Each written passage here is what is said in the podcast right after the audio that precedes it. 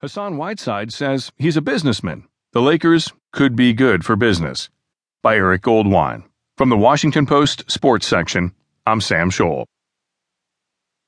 The Los Angeles Lakers may not be the star destination they once were after last summer's failed pitches, yes, multiple, to Lamarcus Aldridge, and the recent reports that they're not even getting a meeting with Kevin Durant.